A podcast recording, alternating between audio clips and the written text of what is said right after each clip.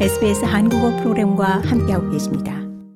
연방정부가 발표한 새로운 연비 기준을 뒷받침하는 모델을 공개할 것을 연방 야당이 요구하고 있습니다. 이 정부의 새로운 기준이 신차 가격을 올릴 수 있다는 주장입니다. 내년부터 효력을 발휘하는 새로운 기준을 통해 정부는 오는 2028년까지 자동차에서 배출되는 배기가스를 60% 줄이겠다는 야심찬 계획을 발표했습니다.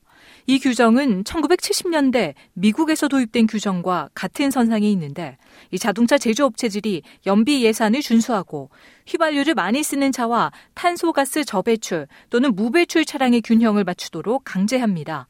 만약 이를 따르지 않는다면 벌금이 부과됩니다. 호주는 러시아와 함께 선진국들 가운데 유일하게 탄소 배출 기준이 없는 국가입니다. 야당의 브리친 맥켄지 상원의원은 새로운 규정이 호주에서 가장 인기 있게 팔리는 사륜구동이나 작은 트럭에 가격 면에서 부정적인 영향을 미칠 것이라고 주장했습니다. 그러면서 정부가 시민들에게 불가능한 일을 믿으라고 한다고 지적했습니다. The government is asking us to believe is that you can reduce emissions by 60% by 2030, that you won't have any reduction in choice of vehicle.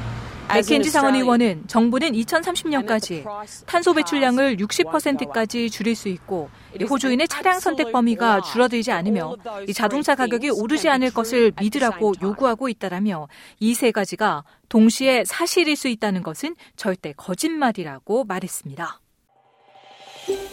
더 많은 이야기가 궁금하신가요? Apple Podcast, Google Podcast, Spotify 또는 여러분의 포드캐스트를 통해 만나보세요.